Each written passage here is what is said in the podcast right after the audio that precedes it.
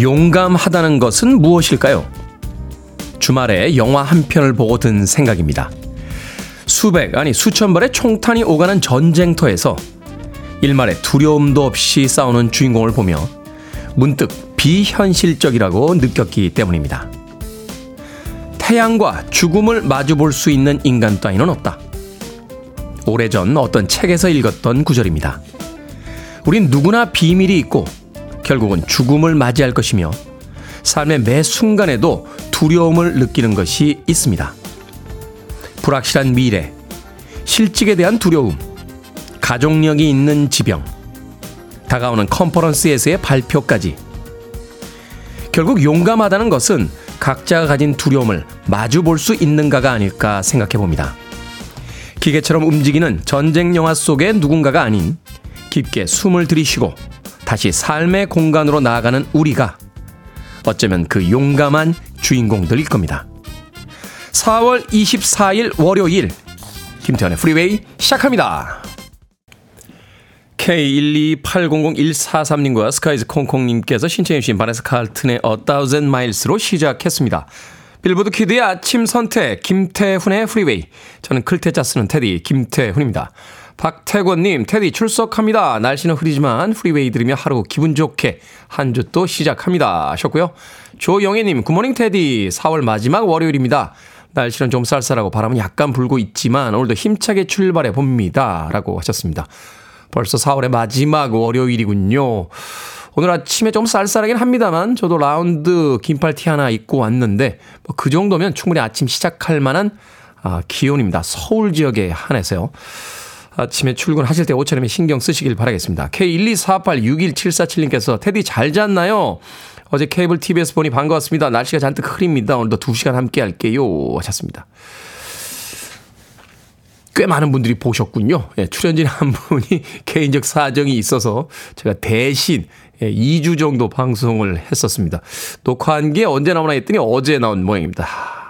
봐주신 분들께 다시 한번 감사의 말씀 드립니다. 자, 5851님, 테디 잘생긴 얼굴 유튜브로 볼 수 없으니 아쉽습니다.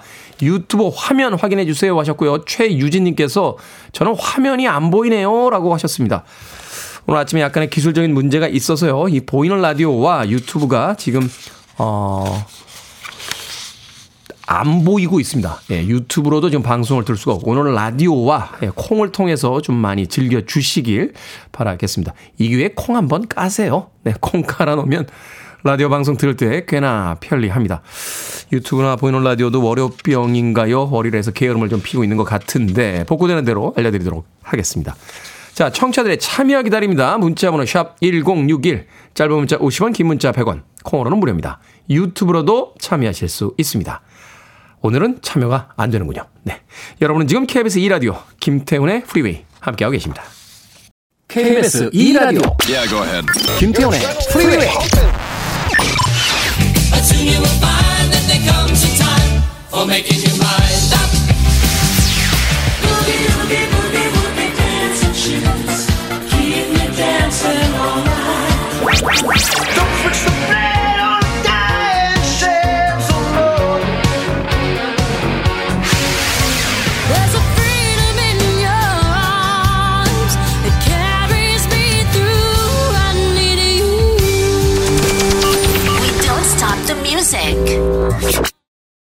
음악 후반부의 혼 섹션이 아주 멋지군요. Little River Band의 Lemonhead Sing 듣고 왔습니다. 호주 밴드인데 참 이 팀명 재밌죠? Little River Band, 작은 강 밴드. 야심이 별로 안 느껴지는 그런 아주 겸손하면서 소박한 팀명을 가지고 있습니다. 팝음악계에 가끔 이런 팀명들이 눈에 띄어요. 제가 가장 흥미롭게 생각했던 밴드의 이름은 Average White Band입니다. 예, 대체로 평균적으로 하얀 밴드 이렇게 돼 있는데 멤버들 중에 흑인들이 몇 명 있습니다만 대체로 백인들로 구성되어 있다라고 해서 팀명을 Every White Band라고 지은 팀이 있었습니다. 참 소박하면서도 유머가 넘치는 그런 제목이었죠. Little River Band의 Reminiscing 듣고 왔습니다. 자, 이선혜님, 굿모닝 테디. 어제 회사 기숙사로 들어간 아들 짐 실어주고 왔는데 마음이 편치 않습니다. 제가 형편이 조금 좋았으면 덜 미안했을까요? 라고 하셨습니다. 너무 미안해하지 마세요. 사람은 작은 시련과 좌절을 통해서 더 크게 성장하는 거니까. 만수르는 아들 딸 키우면서 미안하지 않겠습니까? 예, 만수르는 세상에서 제일 돈이 많은 사람 중에 하나니까 나는 아들, 딸들에게 당당해. 안 그럴 것 같은데요. 부모라면 어떤 방식으로든 네, 무엇인가 미안함을 느끼면서 아이들을 키우고 있지 않을까. 아, 그것이 또 부모의 어떤 태생적인 어떤 마음가짐 아닌가. 뭐 그런 생각 해봅니다. 너무 마음속에 무거운 짐 갖지 마시길 바라겠습니다. 이선혜님. 박도우님, 출장이 잦다 보니 일기예보를 면밀히 보는데 내일 비예보를 오늘로 착각하고 장화 신고 온 신입직원 웃기기도 하고 엉성하기도 하고 제 신입 시절이 떠오릅니다. 라고 하셨습니다. 너무 앞서갔군요. 예, 신입사원 바짝 긴장 중입니다. 일주일치 예보를 다 보고 나서 내일 비 오는 예보를 오늘로 착각해서 장화 신고 왔다. 박도우님 그냥 한번 깔깔 웃어주시고 힘내라고 격려해 주시길 바라겠습니다. 김지연님, 이래서 이공계 출신들을 찬양해야 합니다. 화면이 안 나오니 얼마나 속 터집니까? 미리 궤도님 반갑습니다 하셨는데 오늘 보이는 라디오와 유튜브의 영상이 송출이 안 되고 있습니다. 그래서 이공계 출신들을 찬양해야 된다. 그렇죠. 뭔가 기술적 문제가 생겼을 때는 이제 이공계 출신들이 해결합니다. 하지만 저 같은 문과는 이렇게 생각하죠. 그래, 라디오는 원래 듣는 매체지 라고 정신 승리하면서 오늘 하루도 잘 넘어가겠습니다. 김지연님. 8924님께서요. 다른 방송에서 입소리를 하도 내서 여기로 돌렸더니 더하네 라고 아침부터 또 까칠하게 문자 보내주셨습니다. 제가 입소리 냅니까? 쩝쩝소리 냅니까? 지금 내는군요. 쩝쩝소리를. 8924님. 아침부터 상쾌한 아침에 입소리 내서 죄송합니다. 마음 푸시고 방송 즐겨주시길 바라겠습니다. 자, 9871님의 신청곡으로 합니다. Backstreet Boys. I want it that way.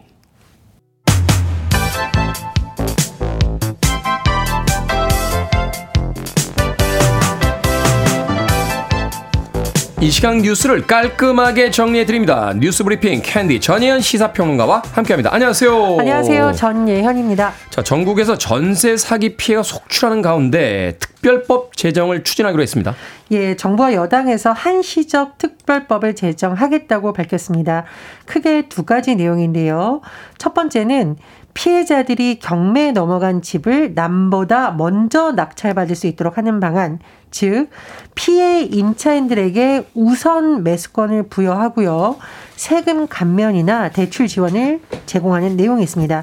두 번째 방안은 LH를 비롯한 공공에서 대신 우선 매수권을 행사해서 피해 주택을 사들인 뒤에 이것을 공공임대주택으로 제공하는 방안도 포함되어 있는데 여당에서는 일단 이 안을 놓고 본회의 통과를 목표로 할 것으로 보입니다. 다만 이 피해자들의 요구에 충분히 반영되지 못했다는 지적도 나오고 있는데요. 지금 민주당의 경우에는 전세 보증금 환수 방안이 포함되어야 된다고 주장을 했습니다. 우선 매수권이라던가 세금 감면 안으로는 온전한 대책이 될 수 없다라는 것이 민주당의 주장이고요. 또 전세 사기 깡통 전세 피해자 전국 대책위원회가 이미 출범을 했죠. 이 위원회에도 정부의 안에 대해서 비판적입니다. 보증금 채권 매임 방안을 거부하는 당정협의 결과에 실망스럽다는 입장을 나타냈는데요. 정부가 고통을 분담하고 범죄 수익 환수로 비용을 회수해야 된다라고 거듭 주장하고 있습니다. 지금 이야기한 특별법은 사실 이제 피해자가 상황 생긴 다음에 그것을 이제 해결하는 방식인데 이게 예방 차원에서의 어떤 법 제정도 한 번쯤 고려해봐야 되는 거 아닌가요? 그렇습니다. 정확한 지적입니다. 자, 윤석열 대통령의 발언과 관련해서 중국의 반발이 더 거세지고 있습니다. 예, 중국이 윤석열 대통령의 대만 문제 관련 발언에 대해서 계속 문제를 삼고 있고요. 불만을 노골적으로 쏟아내고 있는 상황입니다. 특히 중국 외교부가 23일 새벽 홈페이지를 통해서 20일 상황을 아주 상세하게 20일, 21일 상황까지 지금 상세하게 내용을 언급했는데 그 내용을 보면 순 웨이동 외교부 부부장이 지난 20일 명령에 따라서 한국 지도자의 대만 문제 관련 발언에 대해 정재호 주중 한국 대사에게 엄정한 교섭을 제기했다. 이런 내용입니다. 명령에 따라 또는 명령을 받아 이 표현을 주목해야 되는 것은 이러한 항의가 중국 공산당의 윗선의 지시에 따른 것이다 라는 것을 분명히 한 것인데요. 사실 이게 중국의 반응을 보면 윤석열 대통령의 그 로이터 통신 인터뷰 발언이 알려진 이후에 점점 거세지고 있는 상황입니다. 타인의 말참견이다라는 발언이 나오기도 했고 대만 문제를 갖고 불장난하는 자는 불에 타 죽을 것, 이런 거친 언사가 쏟아지고 있는데요. 중국 관영 언론에서도 한국 때리기를 계속하는 모습입니다. 중국 공산당 기간지 인민일보 계열 환구시보 영문판 글로벌타임스가 최근 내놓은 사설을 보면 윤석열 대통령의 이번 대만 문제 발언은 1992년 중한 수교 이후 한국이 밝힌 최악의 입장 표명이다, 이렇게 비난을 하게 됐었는데, 어쨌든 윤석열 대통령 오늘 5박 7일간의 일정을 소화하기 위해서 이제 미국 방문길에 오릅니다. 이번 국빈 방문에서 어떤 성과를 낼지 굉장히 관심이 늘고 있는데요. 이번 방문에서 한국이 실리 균형 외교를 할 수 있을지 시험대에 올랐다, 이런 분석도 나옵니다. 축구 경기 보면은 골을 넣는 것도 중요합니다만 실점하면 안 되잖아요. 네. 자, 국민의힘과 민주당 모두 각종 논란과 의혹으로 고심이 깊습니다. 특히나 민주당 돈봉투 의혹에 휩싸인 송영길 전 대표 귀국길에 올랐죠? 예, 일단 국민의힘 상황부터 한번 살펴보겠습니다. 윤리위원회가 오늘 구성을 완료하는데요. 최근 설화 논란을 일으켰던 김재원, 태영호 최고위원에 대한 징계 여부가 관심을 모으고 있습니다. 만약 징계를 너무 낮게 한다, 그러면 국민들의 눈초리가 따가울 것 같고, 그런데 당원권 정지 이상의 징계를 하면 이게 최고위원들에게 당원권 정지를 했을 경우에 내년 4월 총선 공천이 어려울 수도 있잖아요. 그렇죠. 당내 혼란이라든가 이런 점에서 고심이 깊을 것으로 보이고요. 또 정광훈 목사를 둘러싼 논란도 계속되고 있습니다. 김기현 대표가 21일 전당대회 당시 정광훈 목사에게 도움을 요청한 사실이 있다라고 밝혔는데, 다만 당시에 정광훈 목사가 향후 공천관리위원장 인선에 본인의 동의를 받으라는 터무니없는 요구를 해와서 거절했다라고 설명을 했습니다.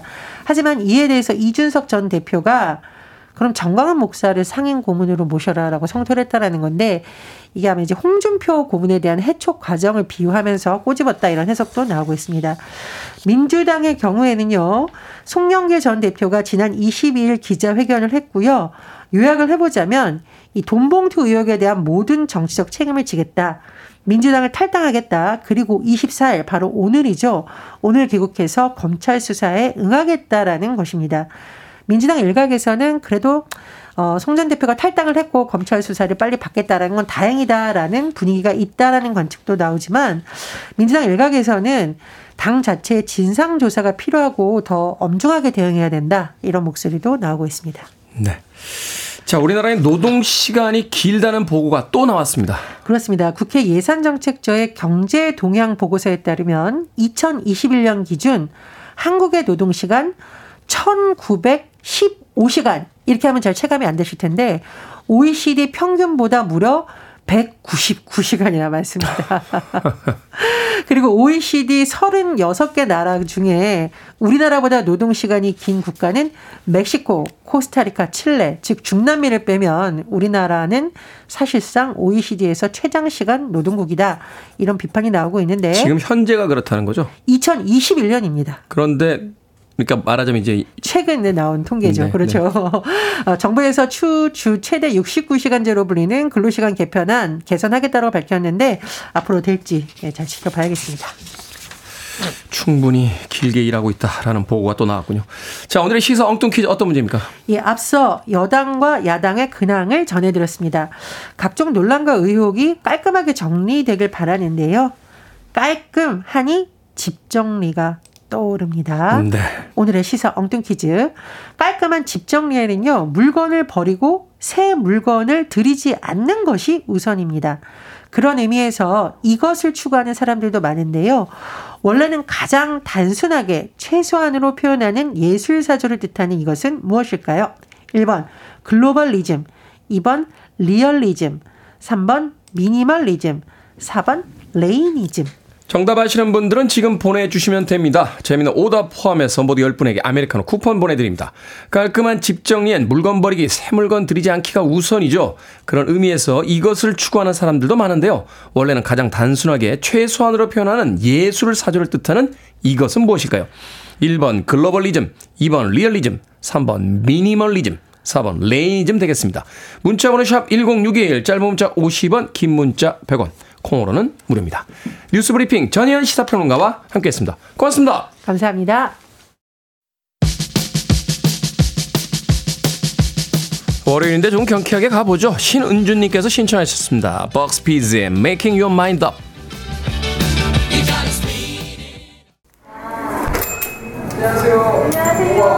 어느 봄날 큰 상자와 함께 낯선 카페에 들어선 태훈씨. 직접 여기까지 와주셨네요. 제가 와야죠. 아니 생각지도 못했습니다. 네, 제가 남기고 있는 커플도 요거 받으러 오시는 분도 있더라고요. 아, 그래요? 방송의 영향이 정말 있더라고요. 너무 감사합니다. 네, 고맙습니다. 찾아가는 방송 매일 아침 7시 KBS 2라디오 김태훈의 프리웨이.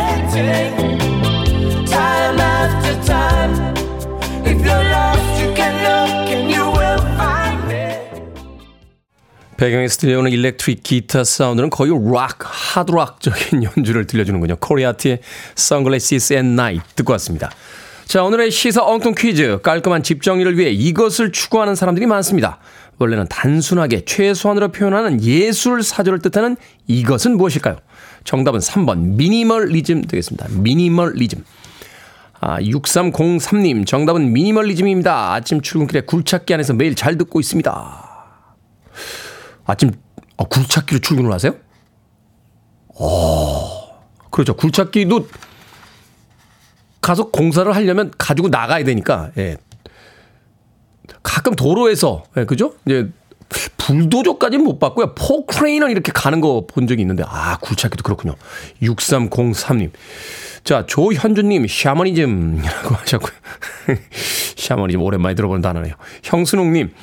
야채 마켓에 발을 들면 이것저것 다 갖다 팔기 때문에 미니멀리즘 자연스럽게 할 수 있습니다. 단점은 아내한테 등짝 스매싱 맞는다는 거. 이거 중독되신 분들이 있더라고요. 그렇죠? 홍당무 마켓 이런 거 들어가면, 예, 팔기 위해서 물건을 사는 분들을 봤습니다. 예, 새 물건을 사서 중고로 팝니다. 팔다 보면 이제 집에 있는 모든 물건을 다 가격을 매기게 되는 부작용에 시달리게 되는데 필요한 것까지 팔지 마세요. 네, 송지은님 귀차니즘 버리기도 귀찮아요. 돈 아끼게 안 사죠 뭐라고 하셨고요. 6631님 나는 조그맣게 살리즘 조그맣게 살자고요 우리라고 하셨습니다. 저도 미니멀리즘을 추구합니다만 미니멀리즘까지는 자신이 없고 그냥 심플 라이프 정도 어떻게 해볼 수 없나 이런 생각하며 삽니다.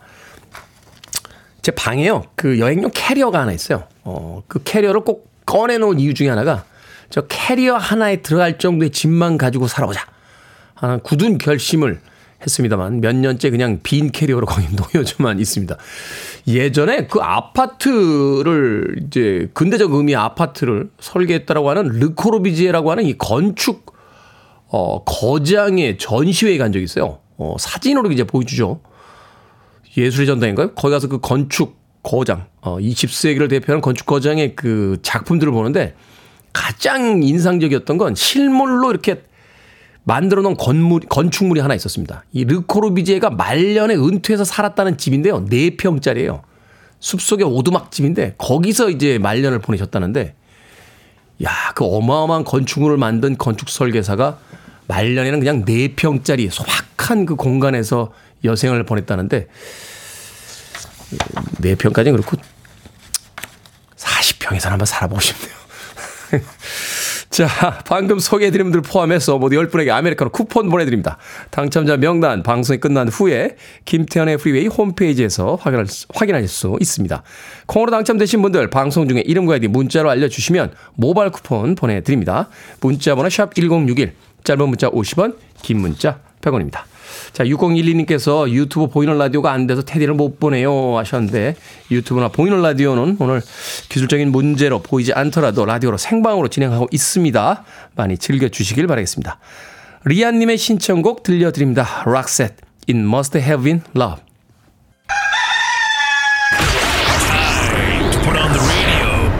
김태훈의 프리웨이. Are you ready?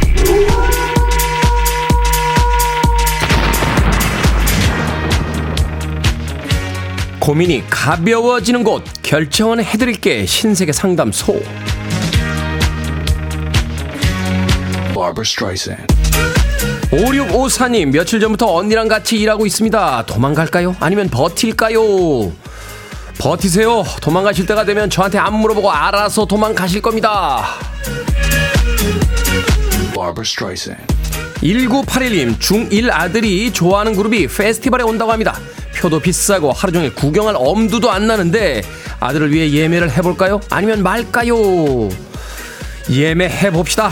혹시 압니까? 미래의 BTS가 이제 막 시작되고 있는지. 7534님, 출퇴근할 때만 운전해서 시내도로 운전만 8년 차입니다. 딸이 다른 지역에서 자취해서 시외 운전을 해야 됩니다. 그냥 갈까요? 아니면 초보 딱지를 붙이고 갈까요?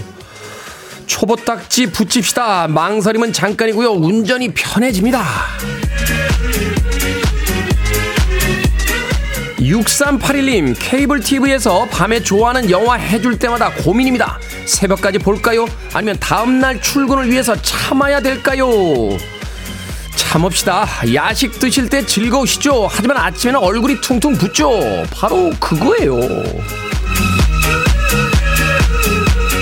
방금 소개해드린 네 분에게 선물도 보내드립니다. 콩으로 뽑힌 분들 방송 중에 이름과 아이디 문자로 알려주세요. 고민 있으신 분들 편하게 사연 보내주시면 이 시간에 상담해드립니다. 문자번호 샵1061, 짧은 문자 50원, 긴 문자 100원, 콩으로는 무료입니다. 7346님, 2074님, 7505님의 신청곡 굼베이 댄스밴드 엘도라도. You're listening to one of the best radio stations around. You're listening to 김태훈의 Freeway.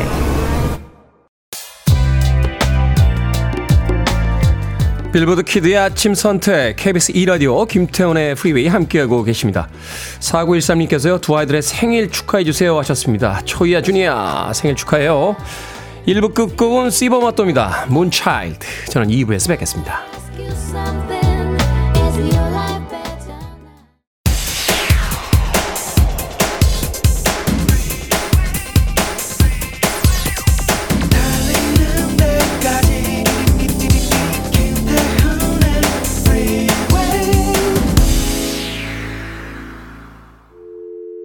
I need your arms around me. I need to feel your touch.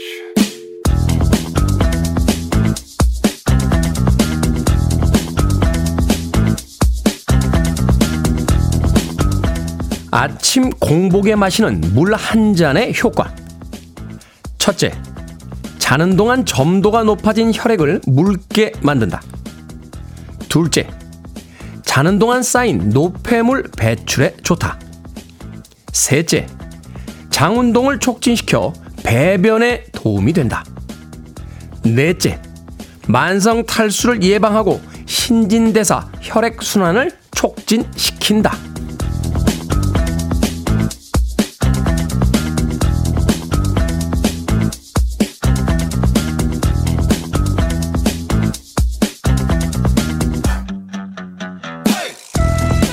뭐든 읽어주는 남자. 오늘은 청취자 유유나님이 보내주신 아침 공복에 마시는 물 한 잔의 효과를 읽어드렸습니다. 아침에 일어나자마자 하는 나만의 습관, 어떤 것들이 있으십니까? 스트레칭을 하고 운동을 나가고 심지어는 출근 전에 영어 공부를 한다는 분들도 계시던데요. 물 한 잔을 마시는 것도 아주 좋은 습관입니다. 밤사이 쌓인 것들을 흘려보내고 몸을 깨우는데 도움이 되기 때문인데요. 그렇다고 아침부터 음료수 드시는 분들은 없겠죠. 공복에 마시는 아침물은 미지근한 생수로 천천히 마시는 게 좋다고 합니다. 지금 방금 일어난 분들, 미지근한 물 한 잔 드시면서 하루를 시작해 보시죠. 작은 습관 하나가 우리의 하루와 인생을 바꾸니까요. 크리스 마틴의 목소리 참 매력 있죠. 콜드플레이의 Glass of Water 듣고 왔습니다. 자, 김태원의 프리웨이 2부 시작했습니다. 앞서 일상의 재발견, 우리 하루를 꼼꼼하게 들여다보는 시간, 뭐든 읽어주는 남자. 오늘은 청취자 유유나님이 보내주신 아침 공복에 마시는 물 한 잔의 효과 읽어드렸습니다. 6781님께서는 저는 신문을 봅니다 하셨고요. 아침에, 야, 종이신문 보는 분이 아직 계시군요. 그러니까 언젠가부터 종이신문이 안 보입니다. 그렇죠? 예전에는 신문이 참 여러 가지 역할을 했어요. 세상에 소식도 전해줬습니다만, 날짜 지난 신문은 집에서 이렇게 이사 갈 때 뭐 컵을 싸거나 뭐 포장지의 역할도 했는데, 최근에 신문 보기 쉽지 않은데 6781님. 이도현님 저 음료수 먹었는데 맛있는데 엉엉 이러고 아침부터 일어나서 무슨 음료수를 드신 겁니까? 음료수에 되게 이제 소금하고 설탕 이런 것들 섞여 있잖아요. 공복에 음료수 그렇게 좋지는 않은데요. 박경숙님 저는 공복에 미지근한 물 마시고 유산균 먹습니다 하셨는데 저하고 비슷한 루틴이시군요. 저도 눈 뜨면 입 한번 헹구고 미지근한 물에다가 유산균 먹습니다. 아, 서성용님 일어나서 바로 감사기도 하고 커피 준비하고 씻습니다. 굉장히 경건하게 아침을 시작하시는군요. 네. 공한옥님께서는 우리 화초들 그래서 예쁘게 크나봐요. 공복에 화초물 챙기기부터 라고 하셨고요. 김보배님께서는 남편은 3개월 중국에 가 있을 때 식당에서 찬물 주는 데가 없었다고 하네요. 처음에는 힘들었는데 적응이 되더라고. 중국 사람들 찬물 잘 안 먹습니다. 아, 직장 갈 때도 이렇게 보온병에다가 따뜻한 차 가지고 가죠. 이유가 두 개가 있더라고 그래요. 물이 이렇게 좋지 않아서 생수로 먹기가 쉽지가 않고요. 또 중국에선 예전부터요. 찬물을 먹으면 사람이 죽는다고 전해진대요. 그래서 그 기록을 보면 그 스스로 생을 마감하기 위해서 아침부터 찬물을 먹은 선비 이야기가 이렇게 나옵니다. 그러니까 중국 사람들은 찬물이 몸에 굉장히 안 좋다고 생각해서 찬물을 잘 안 먹습니다. 김보배님. 자, 뭐든 읽어주는 남자. 여러분 주변에 의미 있는 문구라면 뭐든지 읽어드리겠습니다. 김태현의 프리베이 검색하고 들어오셔서 홈페이지 게시판 사용하시면 됩니다. 말머리 뭐든 달아서 문자로도 참여 가능합니다. 문자번호 샵 1061, 짧은 문자 50원, 긴 문자 100원, 콩으로는 무료입니다. 오늘 아쉽게도 유튜브와 보이는 라디오는 현재 방송이 안 되고 있습니다. 자, 오늘 채택된 청취자 유유나님에게 촉촉한 카스테라와 아메리카노 2잔 모바일 쿠폰 보내드리겠습니다. I want it, I need it, I'm desperate for it. Okay, let's do it. 김태훈의 Freeway. 두 곡의 음악 이어서 듣고 왔습니다. 4340님 그리고 4520님 7738님 문선영님 윤은진님께서 신청해 주신 뉴키즈 온 더 블락의 스텝 바이 스텝 이 곡이 나갈 때 많은 분들이 조이의 터치 바이 터치가 이어질 것이다 라고 예상하셨는데 이어진 곡은 BTS의 다이너마이트까지 두 곡의 음악 이어서 들려드렸습니다. 자, K68175125님께서 테디 솔로 탈출을 위하여 주말에 소개팅을 하고 왔습니다. 너무 마음에 들어서 애프터를 보내야 할 것 같은데 뭐라고 보내야 좋을까요? 상대방 분이 마음에 드는지 아닌지도 파악이 잘 안 되고 어렵습니다. 이번에는 꼭 성공해서 모태 솔로 탈출하고 싶습니다. 파악이 잘 안 된다고 하면 약간 불길합니다. 예, 마음에 들면 여성들은 티를 팍팍 내게 돼 있거든요. 불안하긴 한데 알아보는 방법은 아주 단순하죠. 애프터를 신청해 보시면 됩니다. 아, 받아주면 마음에 들어 한 거고 안 받아주면 뭐 마음에 안 들어 한 거니까 그럼 빨리 다음 분을 소개팅 받으면 되겠죠. 뭐라고 보내냐고요? 그냥 가볍게 보내세요. 가볍게 진지한 이야기 쓰시는 타이밍은 아닌 것 같고 날이 좋네요. 주말쯤 시간 어떠세요? 라고 한마디 툭 던지시는 게 어떨까 하는 생각이 듭니다. K68175125님. 자, 허은정님께서 테디 주말에 삼청동 일대 가셨는지요? 저는 남산과 남대문 다녀왔는데 너무 좋더군요. 남산 산책길 아 예술이었습니다 라고 하셨습니다.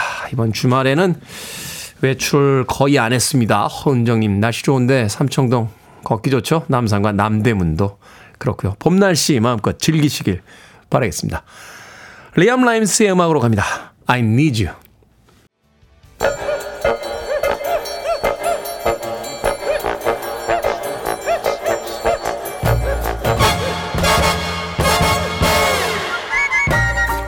온라인 세상 속 촌철살인 해학과 위트가 돋보이는 댓글들을 골라봤습니다. 댓글로 본 세상.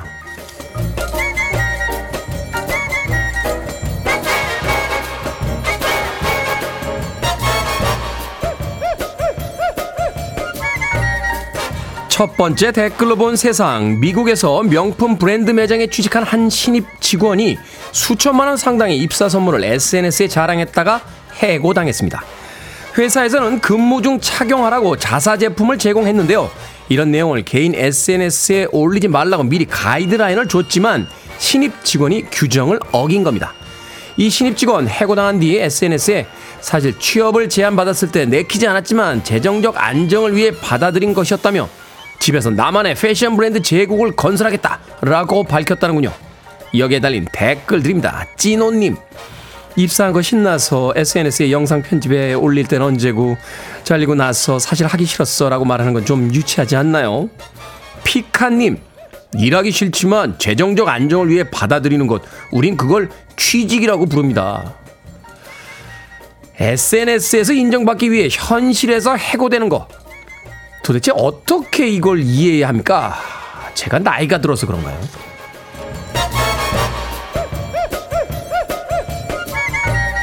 두 번째, 댓글로 본 세상. 마마보이 남편 때문에 이혼하게 됐다는 사연이 온라인 커뮤니티에서 화제가 되고 있습니다.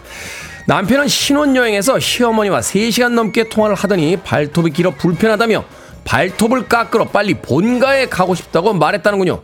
지금까지 어머니가 발톱을 깎아주고 있었던 겁니다. 이 일로 갈등이 생기자 남편은 짐을 싸서 본가로 가버렸고 시어머니를 통해 혼인신고도 안 했으니 없던 일로 하자 하는 통보를 들었답니다. 여기에 달린 댓글 드립니다. 소부님, 30 넘어서까지 엄마랑 통화하면서 미주알 고주알 얘기하는 사람들이 있더라고요. 어떻게 알았냐고요? 저도 알고 싶지 않았습니다. 043님, 엄마하고 3시간 통화를 할 수 있다는 게 너무 신기합니다. 여자친구랑도 3시간 통화하면 입에서 단내나고 어지럽거든요. 하지만 이런 게 윈윈이 아닌가 하는 생각이 듭니다. 시어머니랑 남편은 계속 둘이 살게 됐고요. 아내분은 자유를 얻으셨으니까요. 예전에는 클라우디아라고 했던 것 같아요. 하지만 발음상 클로자벨입니다. 부기우기 댄싱 슈즈.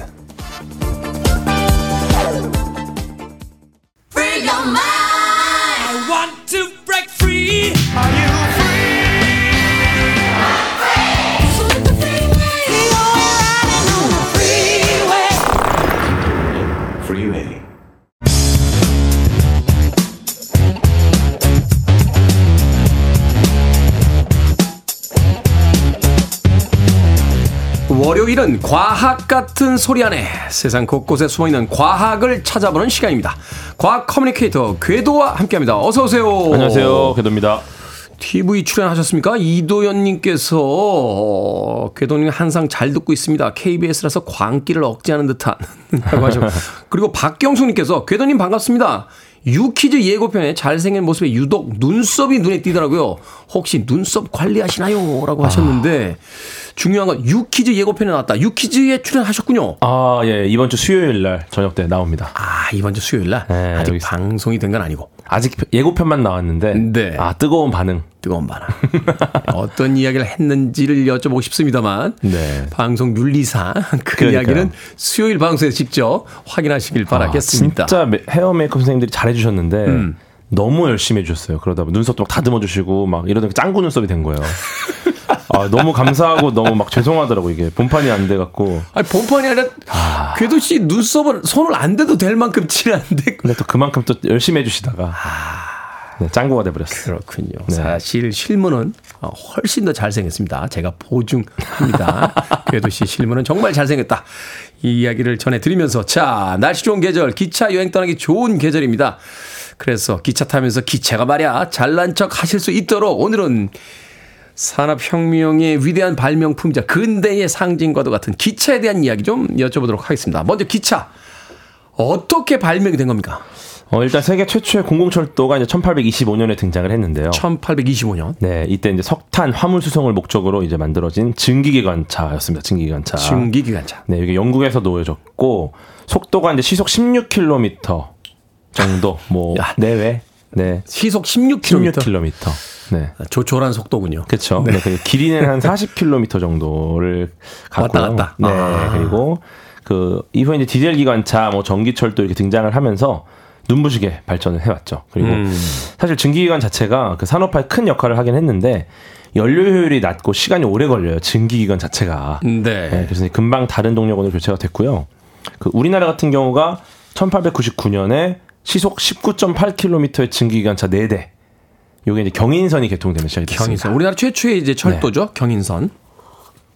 하루에 승객이 한 20명 정도 됐고요. 승객이 20명? 네. 아, 그 수지타산이 안 맞았을 것 같은데. 안 맞았을 수 있는데, 네. 이게 단가가 셌던 걸로 알고 있어요. 아, 비싸.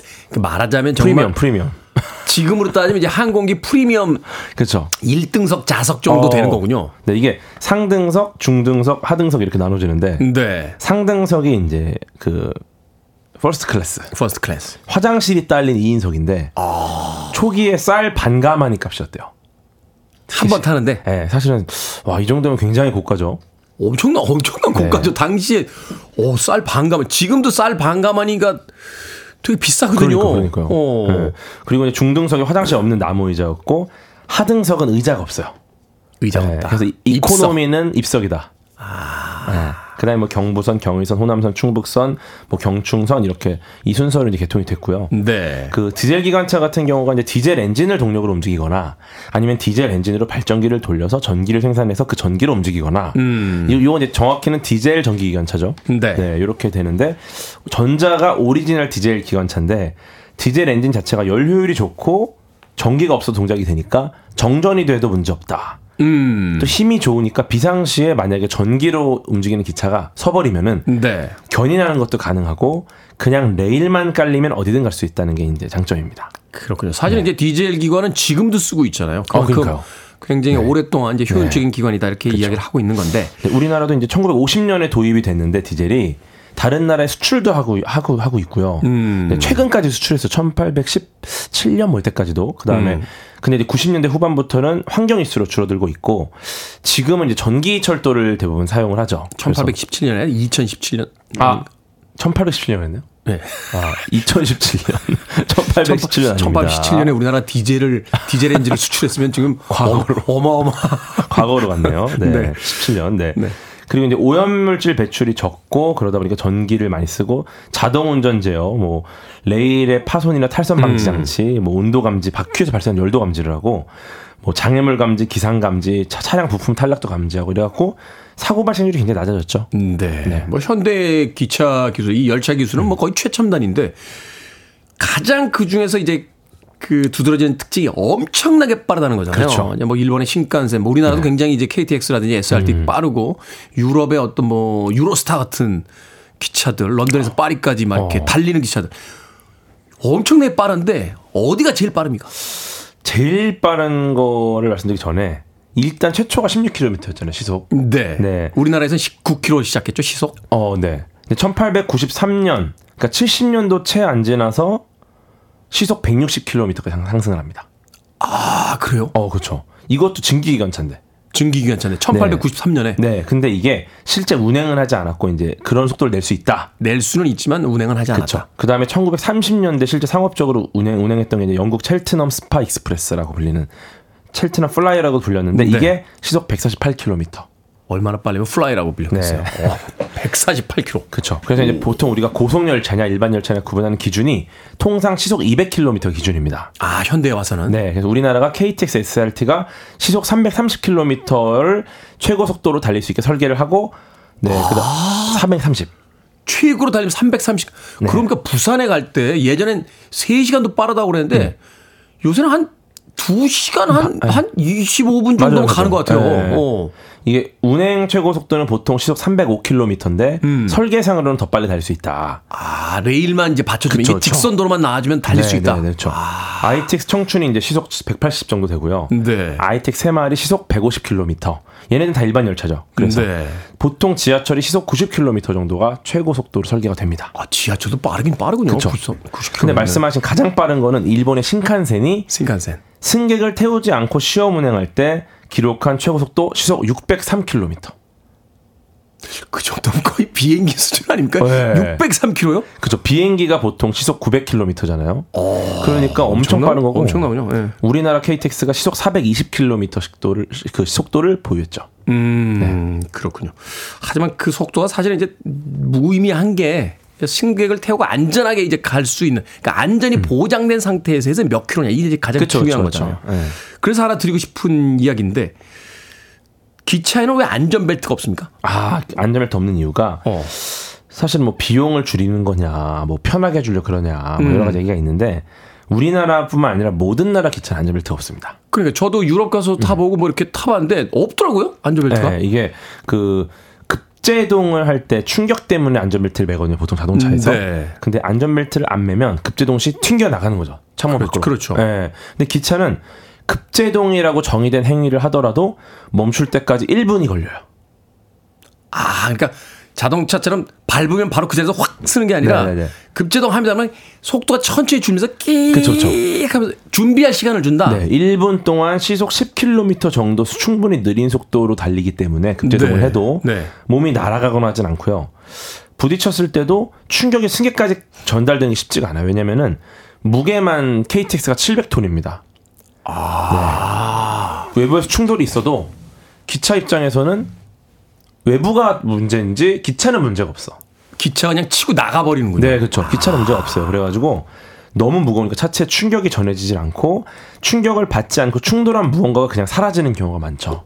그러니까 우리가 네. 알고 있는 이제 기차 사고라고 하는 것들은 정말 극히 예외적인 그쵸. 일이고 그거 위에는 현실적으로 안전벨트가 필요 없는 상황이다. 그쵸. 그 예외가 이제 충돌, 열차끼리 충돌, 혹은 탈선 이런 건데 이런 경우에는 이제 의자에 앉은 채로 다칠 가능성을 봐야 되는데 대피를 오히려 못해요 벨트 때문에. 아. 그냥 빠르게 차량이 찌그러졌을 때는 빨리 대피를 해야 뭐 화재나 이런 걸 피할 수가 있는데 네. 벨트가 있으면 신속하게 대피가 안 되니까 그냥 없앴다 이렇게 보시면 될 것 같습니다. 그렇군요. 자, KTX나 SRT 타고 이제 기차 여행 가실 분들. 참고하셨다가 의시돼 주시길 바라겠습니다. 자, 음악 한번 듣고 와서 계속해서 기차 이야기 나눠보도록 하겠습니다. 슈나이스턴의 음악 듣습니다. Morning Train. 슈나이스턴의 Morning Train 듣고 왔습니다. 빌보드 키드의 아침 선택, KBS 2라디오, 김태훈의 프리웨이, 과학같은 소리하네, 과학 커뮤니케이터 궤도와 함께 기차의 과학 알아보고 있습니다. 왜 보이는 라디오가 안 보이나요? 라고 여전히 문의해보시는 분들이 많은데 오늘 유튜브하고 보이는 라디오가 기술적인 문제로 현재 나가질 않고 있습니다. 양해해 주십시오. 그래도 생방송으로 함께 진행하고 있습니다. 아, 너무 아쉬워요. 그러니까 오늘 진짜 오늘 제일 잘생겼는데 완전 꽃단장. 오늘 지금 꽃미남 두 명인데. 아, 잠깐만. 왜 방송 중에 윗돌이 벗으세요? 안 되는데. 제가 양말 마실 것 같습니다. 보이지 않는 라디오. 농담이 과하시군요. 자, 오늘 기차의 과학에 대한 이야기 나누고 있습니다. 앞서서 전 세계에서 가장 빠른 기록을 가지고 있는 건 이제 일본의 신칸센이다라고 했는데 어떤 이유 때문에 이렇게 빠를 수 있는 겁니까? 뭐 엔진이 좋아야 된다 뭐 이런 건 기본적인 이야기일 거고요. 네. 네. 근데 이게 96년에 나온 500 시리즈가 가장 빠른데 네. 앞머리가 굉장히 독특하게 생겼어요. 앞머리가? 그냥 우리가 생각하는 가장 예쁜 기차 느낌이 딱 있거든요. 굉장히 뾰족합니다, 앞머리가. 옛날 네. 콩코르드 비행기처럼? 네. 뾰족하게. 그래서 이거 찾아보시면 되게 재밌는데 원래는 속도는 속도인데 소음이 너무 심했던 거예요. 이게 워낙 빠르다 보니까 사실 옛날 콩코르드도 음속으로 나눴는데 그게 공중 소음이 심하다고 해서 그 운행이 중지가 됐잖아요. 경제성도 안 맞고 너무 시끄러우니까. 네. 근데 이게 좁은 터널에 특히나 진입을 하게 되면은 공기가 압축되면서 압력이 상승하고 깊이 들어갈수록 압력이 점점 상승하다가 출구를 빠져나갈 때 굉장한 굉음으로 바뀌는 거예요. 아, 터널 빠져나갈 때. 네, 이게 민원이 엄청 들어와서 그 일본의 JR사가 디자인을 막 검토하다가 물총새 부리에서 영감을 얻습니다. 물총새의 부리. 네, 물총새가 하늘을 날다가 물속으로 다이빙해서 물고기를 잡거든요. 근데 얘가 공기 중에서 물속으로, 그러니까 매질이 바뀌는 거예요. 그렇죠. 공기하고 네. 이제 저 물이니까. 그렇죠. 매질이 바뀌는데도 물이 아예 안 튀어요. 그래갖고 어떻게 저러지? 물이 안 튀니까 물고기도 모르는 거야. 너무 빠르게 팍 들어오니까 이제 물이 팡 튀어야지 주변도 도망가고 이러는데. 그렇죠. 그래서 이제 길쭉한 부리랑 날렵한 머리를 이제 모방을 해가지고 열차 앞범을 디자인했더니 소음이 크게 줄어들고 굉장히 빠른 속도 나더라. 역시 자연이 위대한 스승이에요. 그러니까요. 아, 그렇군요. 자, 이렇게 빠른 속도로 승객을 태워가는 기차. 아, 그렇다면 이제 기체의 안정성은 일단 기본적으로 레일에 있잖아요. 레일. 네. 이 레일에는 어떤 과학이 또 숨겨져 있습니까? 레일에 이제 열차가 탈선하지 않도록 도와주는 역할을 하는데 여기도 뭐 여러 가지가 많아요. 예전에는 뭐 주철을 사용하다가 철의 순도를 높여서 강철을 쓰다가 지금 이제 고탄소강이라는 금속을 씁니다. 고탄소강. 네, 근데 레일 단면을 보면은 이제 두 줄이 있잖아요. 네. 자른 단면을 보면 아래랑 위는 크고 중간은 가느다란 약간 아령을 세우는 것 같은 모양이 있어요. 그렇죠. 약간 이렇게 네. 위에는 넓게 되어 있고 그 중간 대부분은 얇게 내려갔다 그쵸, 다시 땅에 붙는 부분은 더 넓게 되어 네. 있고 가장 작은 면적으로 열차의 하중을 지탱하기 위해서 이제 이런 중간 부분을 얇게 만든 거고요. 아, 그게 더 오히려 효율적이다. 네네. 아. 그럼 또 레일 같은 경우에 이음새가 떨어져 있어요. 그건 옛날에 우리가 배웠죠. 아, 요거는 아시는 분 많다. 그럼요. 여름에 이제 쇠가 늘어나는 성질이 있으니까 이게 휘지 말라고 중간 띄워놓잖아요. 그렇죠. 철의 신축성. 그러니까. 아, 요것도 다 아는 거 가져와서 죄송합니다. 그 정도는 우리도 알죠. 상식이 있는 사람들이. 뭐 레일에 별게 없어요? 아, 그렇습니까? 그 두 개가 레일의 과학이었다. 네. 자, 그렇다면 지금까지 만드는 기차들 중에 뭐 빠른 기차도 있고 뭐 여러 가지 어떤 그 안에서 이제 시설들이 있는 기차들도 있고 있었을 텐데 특이한 기차들이 있습니까? 그렇죠. 그 음식물 쓰레기로 달리는 열차가 있다. 요건 좀 특이하죠. 음식물 쓰레기로 달려요? 그 사실은 전 세계 주요 국가들이 환경 오염, 뭐 자원 낭비 이런 걸 고민이 많은데 일본 같은 경우 매년 1인당 40kg이 넘는 음식물 쓰레기를 배출하지만 재활용하는 기술이 그만큼 발달을 많이 했습니다. 재활용, 뭐 분리 배출 이건 일본이 뭐 세계 최고죠. 네. 근데 음식물 쓰레기 찌꺼기로 시멘트를 만들어서 이걸로 건물도 짓고요. 달걀 껍데기, 커피 찌꺼기를 모아서 의자도 만들고 이렇게 하는데 대단하네요. 네, 심지어 기차도 달린다. 기차를 음식물 쓰레기로. 네, 그 일본 남부의 다카치호라는 아주 작은 도시가 있는데 네. 이게 2005년에 이제 태풍으로 철도망이 파괴가 됐어요. 네, 그래서 아직 복구 공사가 진행 중인데 지금은 매일 2칸짜리 오픈형 열차가 다니고 있거든요. 네. 근데 여기서 어떤 연료를 쓰냐면 일본인이 가장 흔히 먹는 음식 중에 돈코츠 라멘. 돈코츠 라멘. 네, 요거 아니면 이제 튀김을 또 많이 하지 않습니까? 다 튀기죠, 일본 사람들. 네. 뭐 텐동 이런 거 다 튀김하네요. 네. 요 튀김하고 남은 기름, 그 다음에 라멘 국물. 이걸 모아서 만든 재생유가 있습니다. 바이오 디젤이라고. 그러니까 튀긴 기름하고 네. 라면 국물을 섞어서. 네. 요걸로 운행한 열차가 바로 다카치오 아라테라스 철도. 이름이 좀 특이해. 네. 마라테라스? 막 아무튼 이름이 좀 어려운데 네, 그냥 너무 그냥 발음을 잘 모르겠어 저도. 거봐요 윗돌이 벗고 하시니까 발음이 안 되잖아요. 네, 어쨌든 다카치오에서 운행하는 철도다 기차다. 네. 근데 도시 곳곳에 수거한 폐기름이랑 라면 국물을 이용해가지고 하루 3,000리터 바이오 디젤을 만드는데 이게 하얀 연기가 나오고 연기가 많이 나오지도 않아요. 되게 좋죠. 이거는 사실 이제 기차보다도 재생 차원에서 이제 음식물 쓰레기 해결 차원에서도 한번 좀 우리가 연구해 볼 필요가 그쵸, 있겠네요. 그쵸. 근데 문제가 하나 있어요. 뭡니까? 기차가 달릴 때 돈코츠 라면 냄새가 나고요.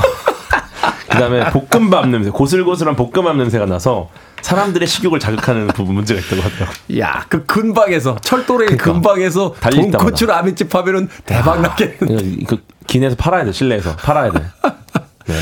자, 그렇다면 미래에는 어떤 기차를 우리가 만나볼 수 있을까요? 뭐 자기부상 열차 이미 등장을 했잖아요. 그렇죠. 이게 이제 시설 마모가 적다 보니까 운영비도 한 30% 가까이 절감이 된다. 근데 문제는 초기 건설 비용이 좀 있었지만 네. 지금은 경전철 수준으로 많이 낮췄기 때문에 네. 상용화를 목표로 하고 있고요.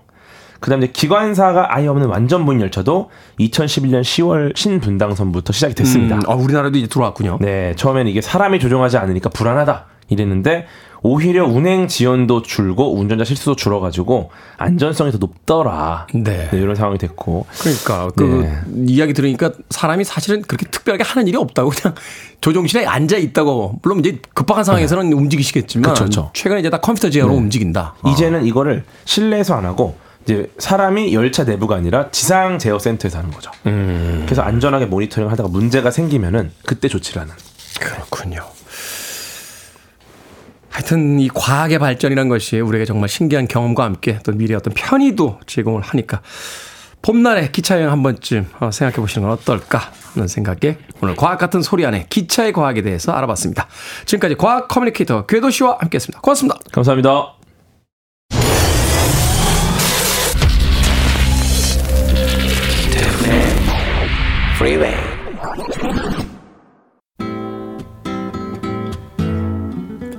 KBS 2라디오 김태훈의 프리웨이 오늘 방송 여기까지입니다.